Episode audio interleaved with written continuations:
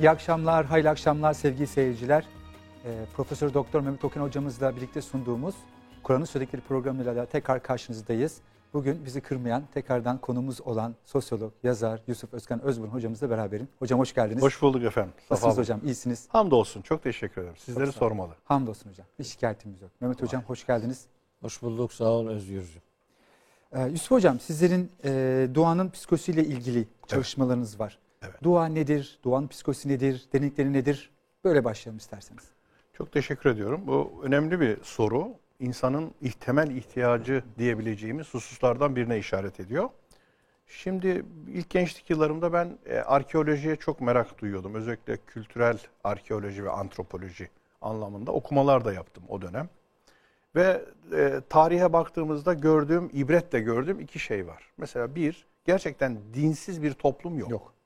İkincisi dua ritüeli olmayan bir toplum yok. Bu da çok enteresan. Hani birinci kısmı çok söyleniyor da dua ritüellerinin e, her kültürde, her etnik kültürde işte o ilkel tabirini ben kullanmıyorum. E, ilk zamanların insanlarında bunların tarih boyunca bütün e, medeniyetlerde olduğunu görüyoruz. Yani İnka'ya da gitseniz, Aztek'e de gitseniz, efendim e, Vikinglere de gitseniz kaybolmuş izleri devam eden bütün o kadim medeniyetlerin eski medeniyetlerin içinde bir dua ritüeli ve buna ait bir sosyal yapı, bir mabet, bir tapınma yeri, bir ibadethane, bir e, bölüm mutlaka görüyoruz ve buna ilgi buna ilişkin yapılan ayinler, e, bunlarla ilgili e, kalan kalıntılar görüyoruz. Duanın hem bu yönden ilginç bulduğum bir tarafı var hem de insan ruhunun ki insanda üç kısım var malumunuz. İnsanın bir ruhani tarafı vardır, ruh kısmı vardır. Bir psikolojik tarafı vardır. Ruh kısmıyla psikolojik kısmı karıştırılır. Bunlar birbirinden farklıdır. Bir de e, psikososyal, dedi, sosyal biyolojik kısmı var.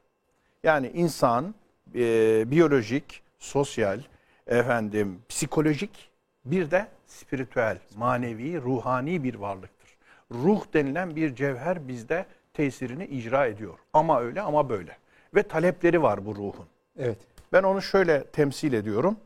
Diyorum ki e, güneşle dünyayı birbiriyle e, kıyaslayalım. Güneş dünyaya sürekli tesir ediyor, etki ediyor. ısısıyla ve ışığıyla. Ama dünya doğrudan doğruya güneşe etki etmiyor. Bu maruz kalan yani dünyanın pozisyonu bizim biyolojik, psikolojik kısmımıza tekabül eder. Sosyal kısmımıza tekabül eder. Ama dünyanın dışında bizim sürekli etki alanında olduğumuz bir ruh denilen cevherle muhatabız. Bu ruh, ruh denilen cevherin de insanın hem bedeni hem psikolojisi üzerinde hem sosyal e, davranışları üzerinde etkileri var. Güneşin dünya üzerinde ısısıyla ve ısısı ışığıyla Olduğu gibi. sürekli etki etmesi gibi. Ama biz onu buradan yönlendiremiyoruz güneşi. Aynı bu. Yani ruhu da bizim bedenimiz, beden yapımız, psikolojik bir takım duygu, düşünce, davranış e, tarzımız aslında yönlendirmiyor. Sadece şöyle yönlendiriyor. Önüne perde gerersek. Yani dünya atmosferine biz gaz ve toz bulutlarıyla bir perde oluşturursak, mesela dünyayı kirletirsek, bir çöplüğe dönüştürürsek ya da bir takım patlamalar olursa ne oluyor atmosferde? Bir perde oluşuyor. Bu perde güneşin ısı ve ışığının girmesine engel oluyor. O zaman dünyadaki hayat gittikçe sönmeye başlıyor. Değil mi? Evet. Yani ya bir buz devrine giriyoruz. e, Ona göre bitkiler, hayvanlar vesaire yok olmaya başlıyor. Tarihte bunun örnekleri var. Yaşadığımız küçük buzul dönemleri vardır efendim. Şimdi insanın da bedeninde oluşturduğu bir takım engeller, bedensel alışkanlıkları, takıntıları, e, bedeniyle ilgili oluşturduğu çok derin e, bağımlılıklar, bunlar ruhun beden üzerindeki tesirine engel oluyor. Psikolojik yapımızdaki bir takım perdelemeler, yani duygu ve düşünce ayarlarımız, davranışlarımızdaki bir takım bozukluklar, ruh denilen cevherin ki mahiyetini tam bilmiyoruz, bize üflenen, üflendiği ifade edilen o cevherin, hadi üflenme kısmında bir, bir kenara bırakalım, etkilerini sürekli hissettiğimiz, insanın çünkü bütün bedensel aksamı yerinde olsa bile, bedeninin bütün kısımları yerinde olsa bile, e, hayatı devam ettiren başka bir öz var insanda. Evet. Başka bir cevher var. Oradan da ruhun varlığını anlıyoruz. İşte o engelleri ve perdeleri kaldırmadan ruh tesirini tam manasıyla icra edemiyor. Buradan nereye geleceğim? İnsanın ruhuyla kurduğu münasebette anlaması gereken en önemli meselelerden bir tanesi dua. Dua. Duayla doğrudan doğruya ruhani tarafımızla iletişim kuruyoruz. Bu yönden bir fıtrat açısından, yaratılış doğamız açısından da duaya bir ihtiyacımız olduğunun bağlantısını kuruyorum ben, irtibatını kuruyorum. Ruhla temasa geçmek açısından duaya ihtiyacımız var. Çünkü duada yatay ilişkiler düzleminden çıkıp dikey bir bağlantı kurarız. Bir başka boyutla söyleşiriz. Bir başka e, boyuta geçer ve orada konuşuruz, mülaki oluruz. Yani kime gönlünü açıyorsan. Ya Rabbi benim halim budur, ahvalim budur. Beni affeyle, bana yardım eyle, şunu yap, bunu yap değil mi? Ondan sonra veya başka türlü dua çeşitleri de var, onları da söyleyeceğiz. Ha, fıtrat, ruhla temas kurmak açısından duayı ister, talep eder ve bunun gereğini yerine getirmeyi arzular. Bu bir. İkincisi, insanoğlu aciz ve e, kendini gani görmeyeceği için, geçen konuk olduğumuz müstani görmeyeceği için, gınayı sadece Allah'a ait kılacağı zenginliği, bütün her şeyin verilişini Allah'a ait kılacağı için fakir oluşunun, o fakrın da bir gereğidir. İnsan acizdir ve fakir bir varlıktır. Allah'a karşı fakirdir. Çünkü hiçbir şeyi kendisi elde etmemiştir. Her şey kendisine her an e, hani o halkun cedid Evet. dediğimiz her an yaratılış içerisinde sunulmaktadır. Bu birincisi. Her şeyin yeniden yenide yeniye yaratılışıyla beraber bize veril, her şeyin verilişi bizim bize fakir olduğumuzu, kendi başımıza güç ve kudret üretemediğimizi, bizde gözüken güç ve kudretin izafi olduğunu, bunların bir mutlak karşılığın olduğunu bize söylüyor mu? Söylüyor. Söylüyor. Ha, bu bakımdan aczine itiraf gereği de insan duaya muhtaç. Duayı istiyor. Bir başka şey, dua edenin insanın psikolojisi, insandaki o geçen programda da atıfta bulunduğumuz aidiyet açlığını dindirir. Aidiyet ve kimlik demiştik. Aa, evet yani der ki benim bir sahibim var. Benim bir Rabbim var. Bu Rabbim alem üzerinde e, tasarruf ettiği gibi mülkünde benim de üzerimde tasarruf ediyor der. Kendisini e, küçücük bir damlayken cüz'i iken külliye bağlar. Eski tabirle konuşalım.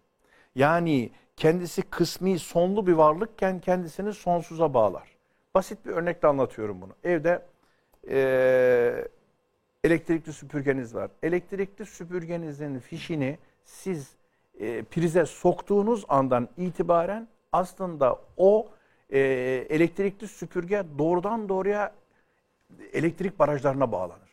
Çok öte bir güce bağlanır yani.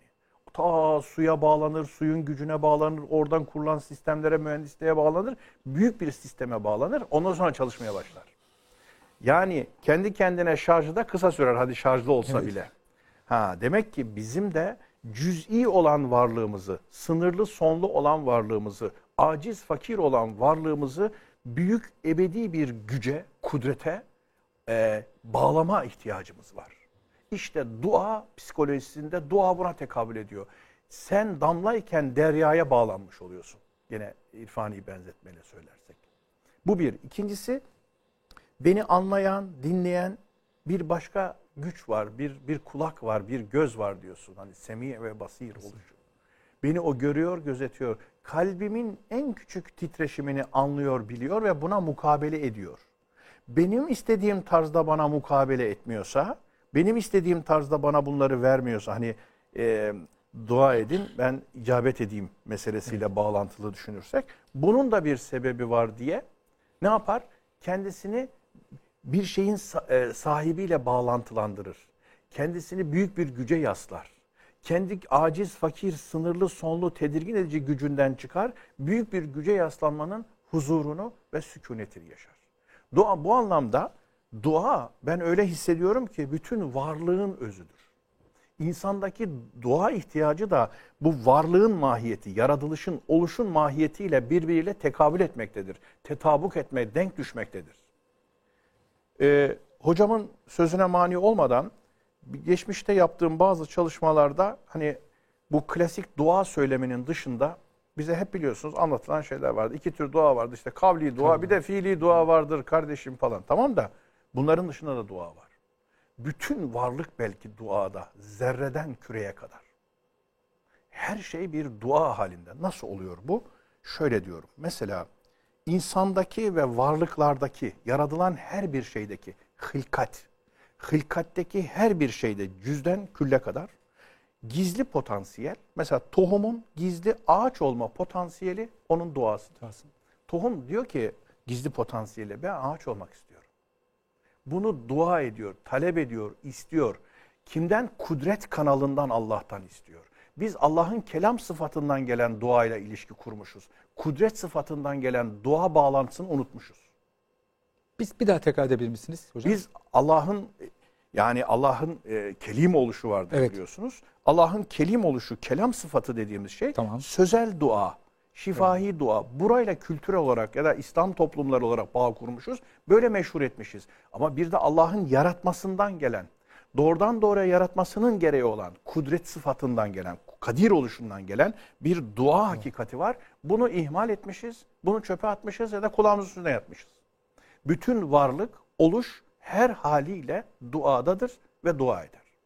Bu du- duanın dışında benim nazarımda yani naçizane hiçbir şey yok. Gizli potansiyel, her bir şeyin gizli potansiyeli, potans kuvveti onun duasıdır. Örneğin insandaki mizacın yazılımı, fıtratın yazılımı, oradaki kodlamalar, özü, kendine özgü özellikleri bir fıtratın duasıdır. Her insanın fıtratının, kendine özgü hususi fıtratının bir duası vardır. Belli bir şekil almak istiyor. Belli bir yol ve kıvam bulmak istiyor. Bu duadır.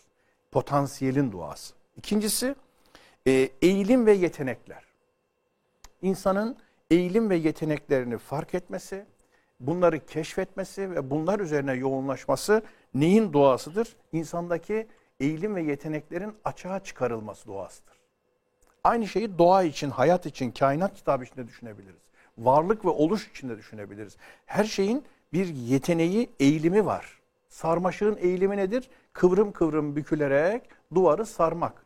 Ama sen sarmaşığın kıvrım kıvrım bükülerek duvarı sarma eğilimine mani olursan duasına engel olursun. Yaratılış amacına, fıtratına artık. Heh, bu duasına engel olduğun için de oradan ne oluyor? Sorun çıkıyor. Sarmaşık ya büyüyemiyor, ya sararıyor soluyor, ya kalıyor. Bak dua istikametini bulamadığında, dua mecranı bulamadığında sorun ortaya çıkıyor. Bir insanın da genel yaratılışın dışında kendine özel fıtrat yazılımının istikametini bulamaması, eğitimin, terbiyenin, anne baba eğitiminin vesaire toplumun buna o yönde bir meyil vermemesi, o yönde önünü açmaması o çocuğun duygu, düşünce ve davranışlarının da bozulmasına yol açıyor. Misal insanın ayarlarının bozulmasına yol açıyor. Şimdi ikincisi bu. Süratlice geçeyim, e, şey yapayım, toparlayayım. Sebeplerin bir araya gelmesi, yaratılışın içinde, hayatın, varlığın içinde sebeplerin bir araya gelmesi duadır. Yani sebeplerin, sebep dediğimiz şey nesnelerin, varlıkların tek tek bir araya gelip bir terkip oluşturması, bir bileşim oluşturması duadır. Şimdi tohumu toprağa atıyorsun, ısı var, ışık var, nem var, toprak var, tohum var, tohumun pot Bunların hepsi bir araya gelip terkip olduğunda kolektif duaya geçiyorlar. Diyorlar ki ya Rabbi beni çimlendir. Yani o onların hal diliyle, lisanı haliyle beni çimlendir duasıdır. Tohum dua ediyor, kolektif o yapıyla bir araya gel. Terkip duadır yani. Onu, bunun hani sosyal versiyonunu, insani versiyonunu da üretebiliriz.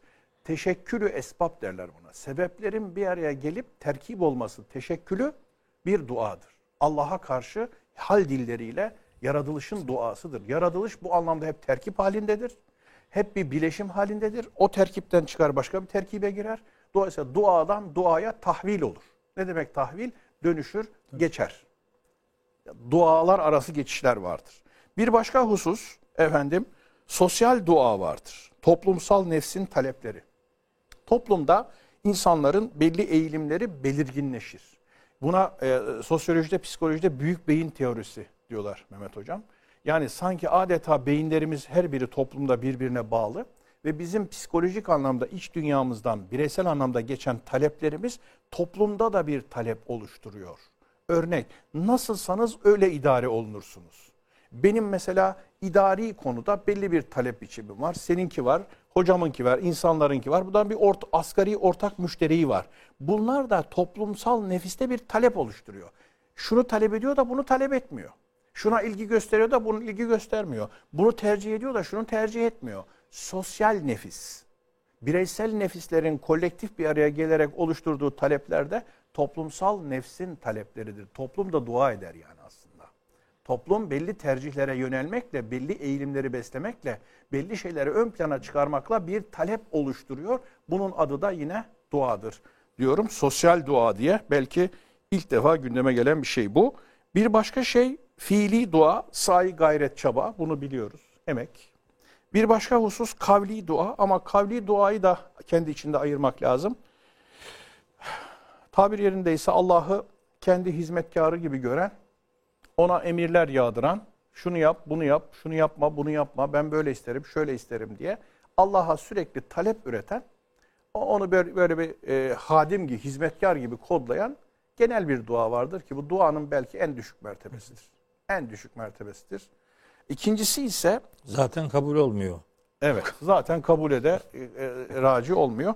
Bir başka şey ise halini Allah'a arz etmek. Ama evvela hamd ile alemlerin Rabbi ile hamd çerçevesinde bağlantı kurarak, şükür çerçevesinde bağlantı kurarak halini arz etmek. Arzı hal duası diyorum ben ona. Arzı hal etmek. Şairin güzel bir cümlesi var. Arzı hal etmeye cana seni tenha bulamam. Seni tenha bulacak kendimi asla bulamam diyor. Yani orada hani beni bir nesne olarak, bir varlık olarak ortaya koyup da ben varım hadi bakalım bunları ver.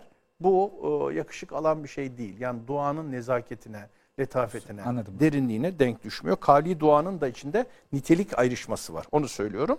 Son bir de efendim dua, onu da gördüm. Mesela bunu kalbiyle kurduğu, Rab, kalbiyle Rabbini Rab, Rabbine yönelmesi, kalbinin Rabbi ile iletişime geçmesi ve sadece kalbiyle Rabbi arasında bir geçen konuşma şeklinde buna rıza makamındaki dua diyoruz. Sükuti dua.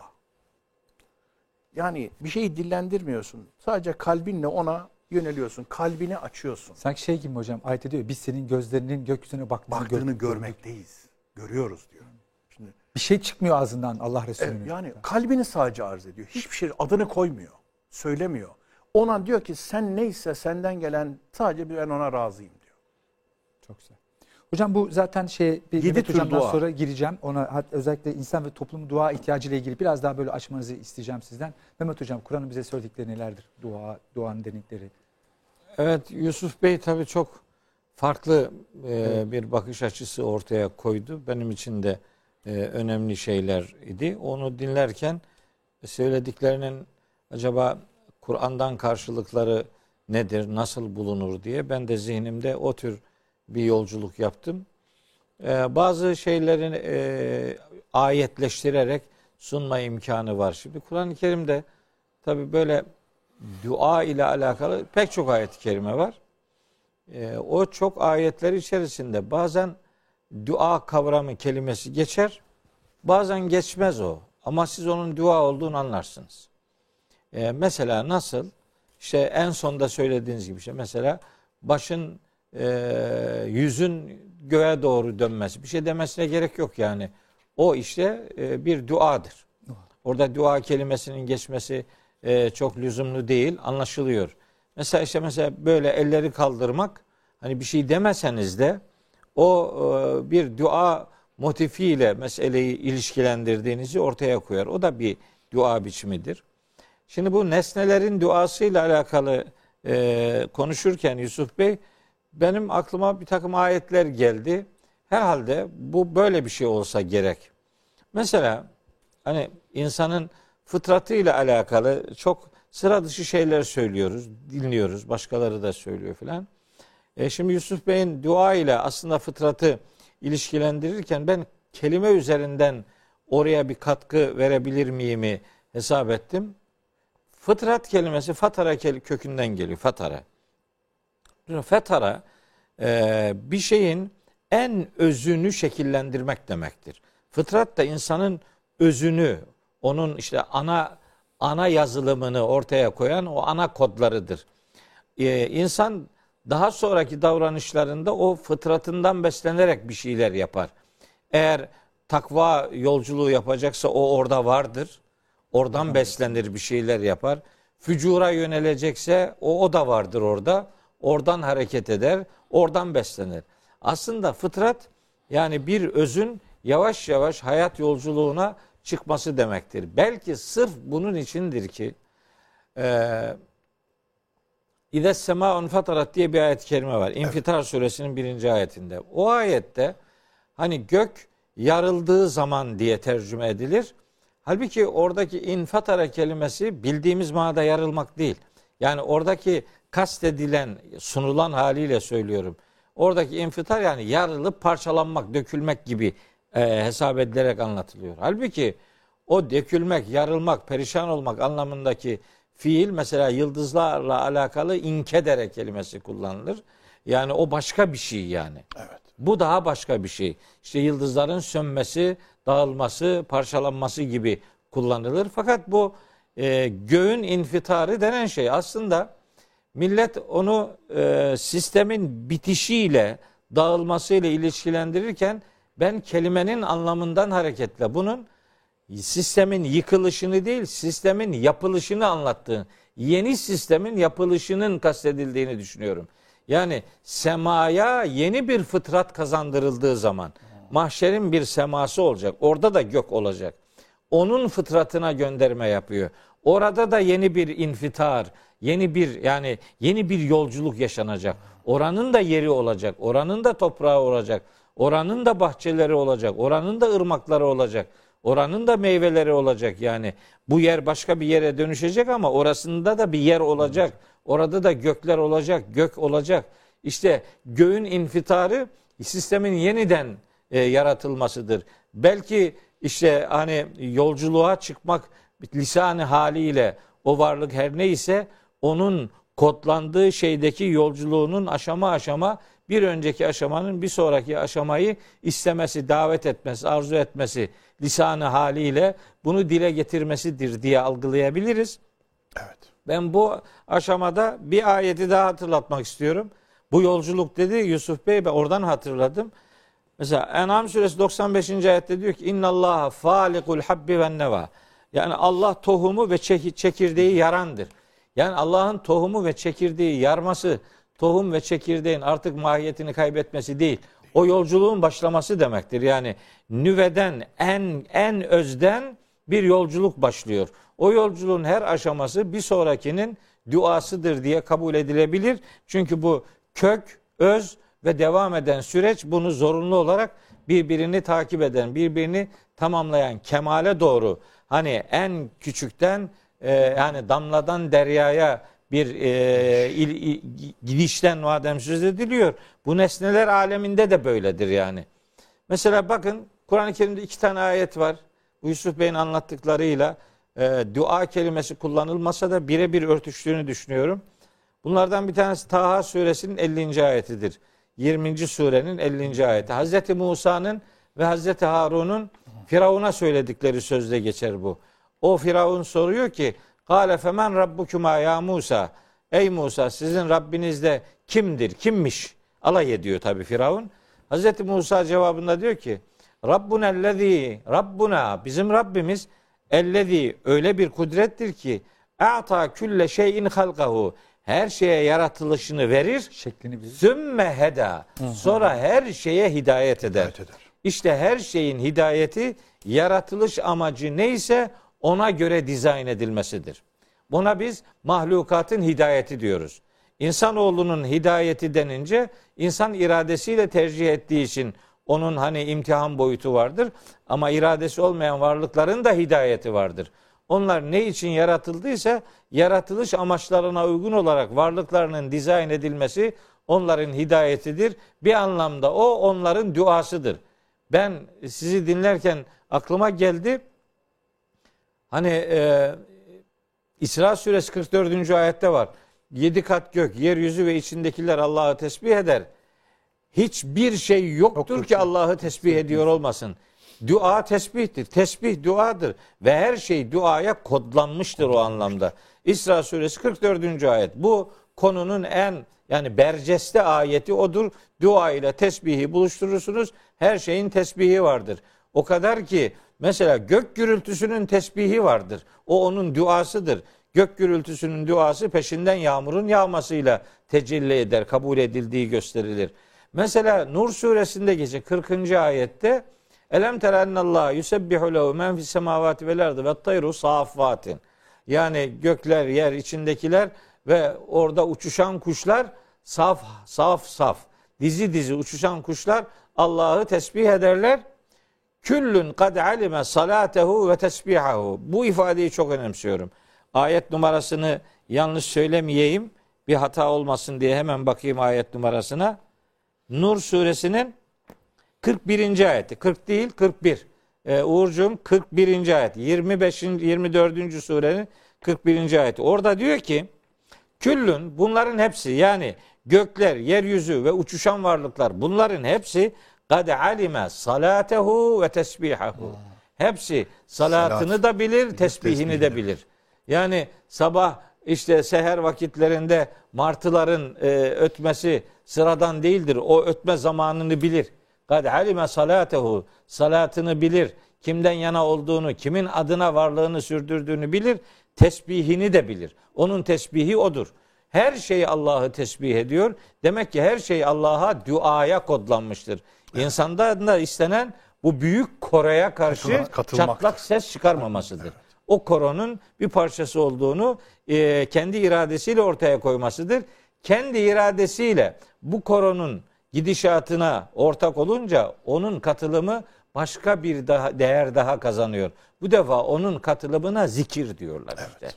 Zikir İştiraki. gerçeği hatırlayan, gerçeği hatırladığı için bir katılım ortaya koyup iradesiyle bir şeyden yana tavır ortaya koymayı içerdiği için insanın tesbihinin asıl anlamlı hali onun zikir boyutudur. Çünkü o artık iradesiyle bunu yapıyor. Fakat sadece insanda yok işte bu tesbih. Sadece dua insanda yok. Mesela şeyi e, biz e, Yusuf Bey'le işte o okudum mu programlarını yaparken bir ara Fatiha suresini konuşuyorduk. Ben e, hatta yazdığım tefsirde dipnotta da Yusuf Bey'in adını yazdım. Bu bilgi katkısını e, Yusuf Özkan Özburun'a borçluyum diye tefsirde yazdım. İyyâke na'budu ve iyyâke nestaîn ayetini inceliyorduk. Ben işte e, hep birlikte Allah'a kulluk ederiz ve sadece ondan yardım isteriz. Onun üzerinden e, işte bir açıklamalarda bulundum. Hani ben adına değil biz adına, hepimiz adına bu e, ibadeti ve yardım talebini dillendirmeliyiz e, konuşurken o hiç unutmuyorum. O çok e, beni etkilemişti. Yusuf Bey o zaman demişti ki hocam bu bizim içinde sadece canlı mahluk olarak iradeli mahluk olarak insan mı var?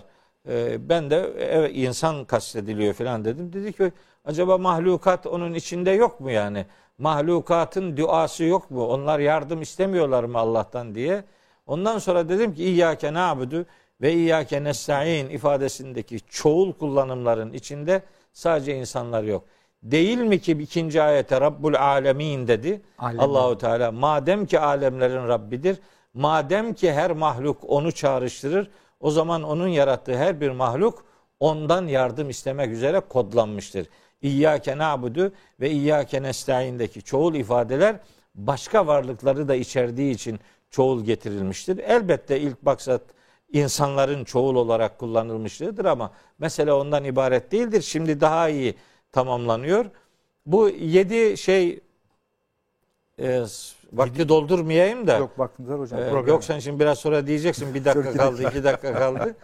Ee, dedi ya hani Allah'a arz, halini arz etme, Arz et. kavli dua. Bizim ümmetin mesela fiili duası olmadan kavli duaya yöneliyor. Onun için de bu kavli dualar çok da bir işe yaramıyor. Çünkü mesela koro halinde şiirimsi ifadelerle Evet. dua yapıyor değil mi? Hatta dua yaparken bir bağırıyor çağırıyor ki diyorum ki bak kardeşim bağırıp çağırma. Evet. Araf suresinin 55. ayetine aykırıdır bu yaptığın. Tabii. Araf suresinin 56. ayetine aykırıdır.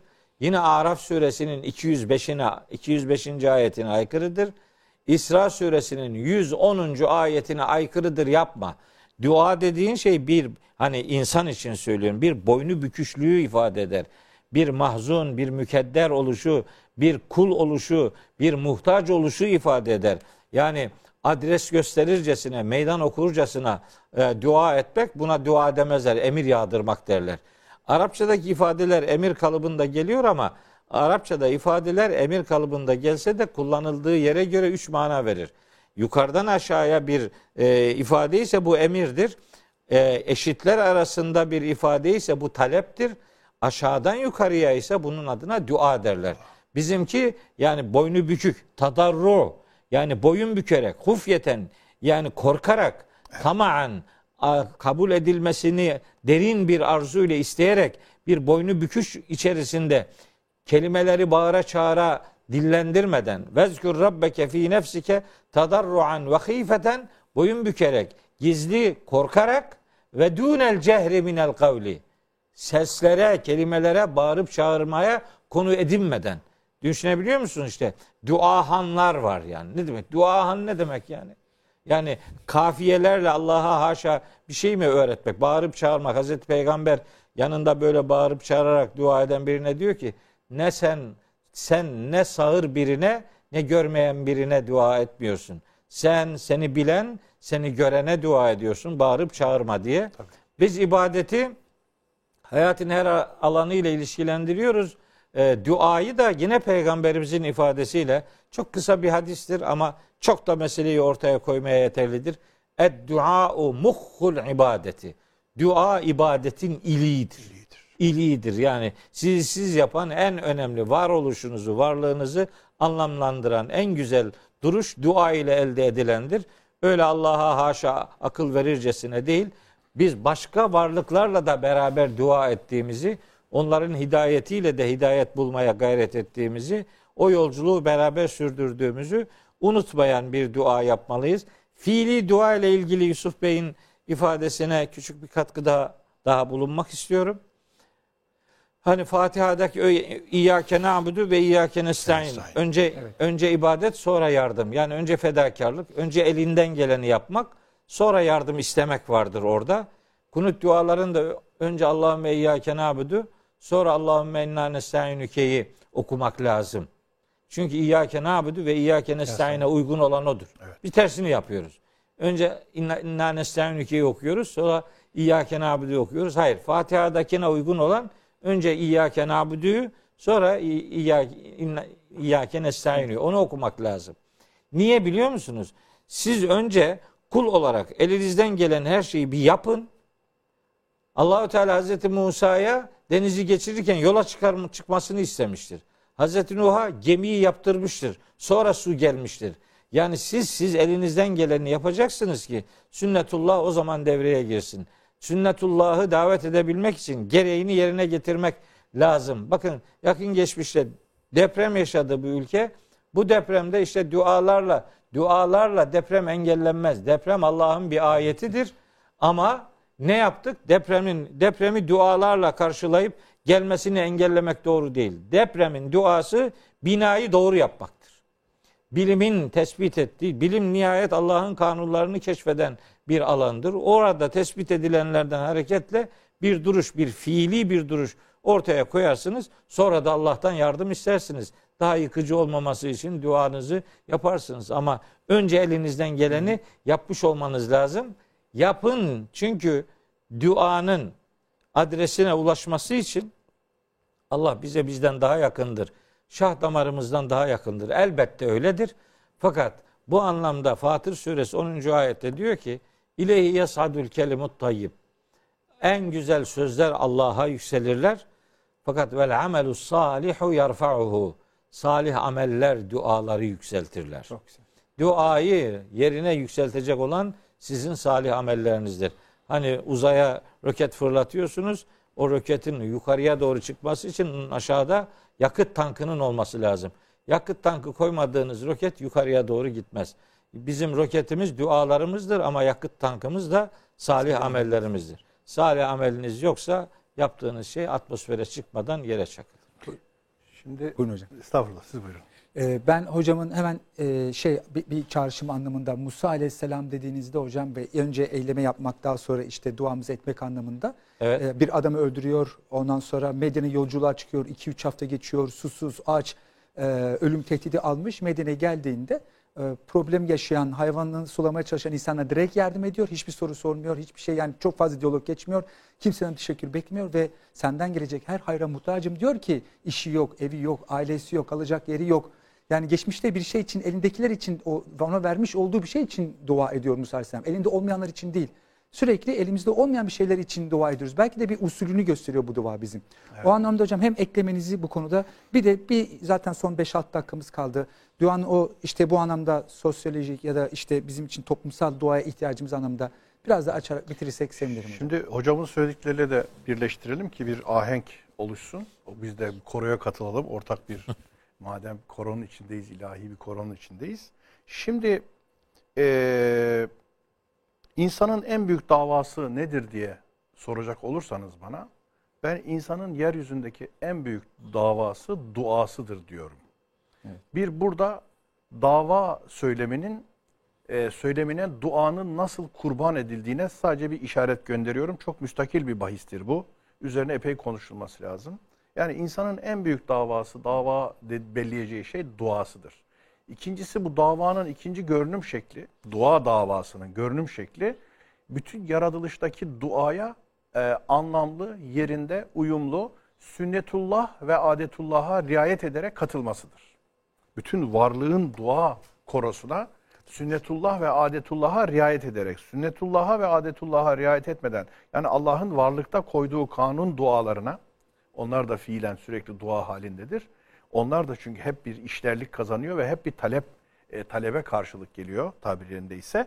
Dolayısıyla buna uyumlu, ahenkli bir şekilde katılmaktadır. Ama bizim gördüğümüz manzara şudur.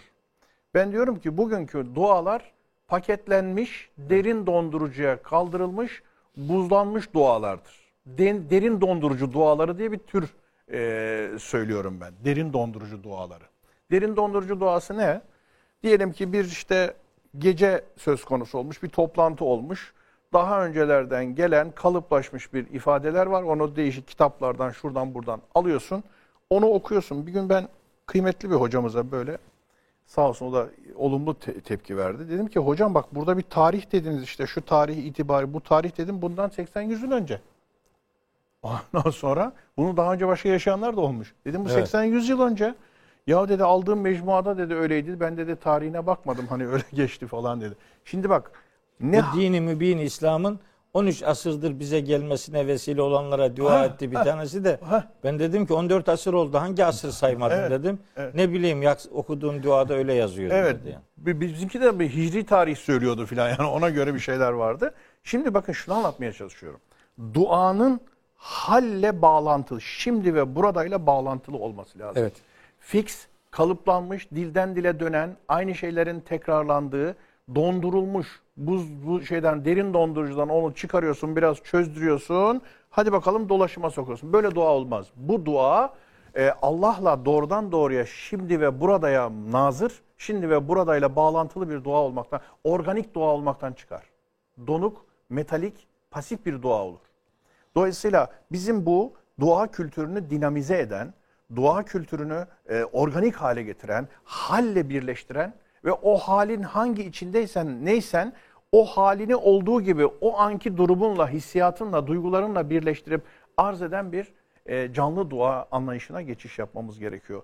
Bu, bu önemli. İkincisi duaların mutlaka varlıktaki yaratılış yasalarına uygun edilmesi gerekiyor. Yani Allah'ım beni ne bileyim ben şu anda uzaya fırlat. Yani bu ya Allah'ın kudretinde yok mu? Yapabilir. Bak şimdi bu tamamen mantık dışı bir konuşma. Burada aslında zihnin işleyiş kurallarının sistematiğinin dışı o da bir kendi içinde düzen arz ediyor ya onun da kanuniyeti var. Onun dışında da bir şey söylemiş oluyorsun. Ya tamam Allah'ın kudreti buna uygun yapar ama e, senin bunu yapman şu anki şartlarda doğru değil, müsait değil, olası değil. Yaratılış sistematiğine aykırı. Yani e, adetullahı, sünnetullahı, Evet. Yaratılışın silsilesini, kanunlarını, sistematiğini gözeten, onları yerli yerinde hakkını vererek yerine getiren bir dua. O duayı da orada anlayarak e, yapacağımız dualar ancak anlamlı ve yerinde olabilir. Varlığın, yaratılışın sistematiğiyle örtüşmeyen dua etme biçimi de e, sıkıntılı bir şeydir, dua biçimidir. Bunu mesela Hristiyanlar çok ileri götürmüşler. Biz de bu anlamda belki orada oradan e, tesir etmiş, almışız. Yani saatlerce dua ederler mesela ayinler sonrasında. Saatlerce ederler.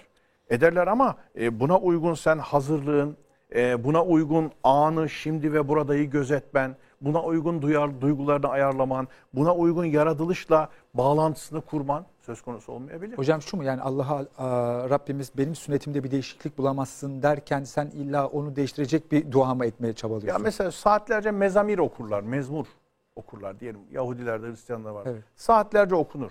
Yani du- ben duanın sadece belli ayet kalıpçıklarını, cümleciklerini alıp tekrarlamak olarak da algılanmasını biraz sıkıntılı buluyorum. Yani Kur'an'da tamam dua cümleleri Kur'an aynı zamanda bir dua kitabıdır. Biz Kur'an'ın hani ne kitapları olduğunu çok çalıştık. Hocam da çok anlatıyor. Allah razı olsun. E, fakat sen ayet cümlecikleri kalıplarını alıyorsun. Onları sürekli döndür babam döndür. Bunlar bir ezber ve şablona dönüşüyor. Bunlar artık katılaşmaya başlıyor. Bunlar pasifizasyon dediğimiz şeyi doğuruyor. Pasifleştiriyor. Halle, vaziyetle, durumla, o anı okumayla, o anın gereklerini yerine getirmeyle bizim irtibatımızı kesebiliyor. Bunları biz Arabi ifadelerle falan, Arapçalarla da tekrarlıyoruz, söylüyoruz. Ama mesela dua nedir? Ya Rabbi şu anda biz bu masanın etrafında toplanmışız. Bir Ramazan gününde bir araya gelmişiz. Burada bir tefekkür duası yapıyoruz. Bizden 3-5 tane düzgün kelime sadır olur mu diye düşünüyoruz. Bunu bizim için güzelleştir ya Rabbi. Yani bize yollarını aç. Bak hali de gözetiyorum. İçimdeki durumu, vaziyeti, içinde bulunduğum durum ve vaziyeti de okuyorum. Ama ben bunu yapmak yerine e, aldığım ayet cümleciklerini tekrarlıyorum, geçiyorum. İşte ha, ne bileyim ben dilimdeki ukdeyi çöz. Tamam güzel.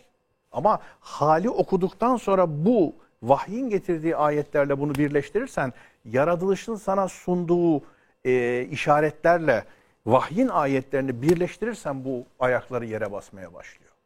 Öbür türlü ben bir ezbere, bir retoriğe kurban edildiği kanaatindeyim. Ayet bir şeye retoriğe kurban, kurban ediliyor. Dua bir retoriğe kurban ediliyor. Bunu iyi anlamamız lazım diye düşünüyorum. Hocam iki dakikamız kaldı. Süremiz bitti. Kesin öyledir zaten. evet. Ben hiç uzatmadan sadece şu kadarını söyleyeyim. Dua yani Yusuf Bey'in bu son e, konuşmasında dile getirdiği e, çerçevede ifade edeyim. Bizimki dua etmek midir, dua okumak mıdır? Evet. Bu ümmet aslında dua etmiyor, dua okuyor.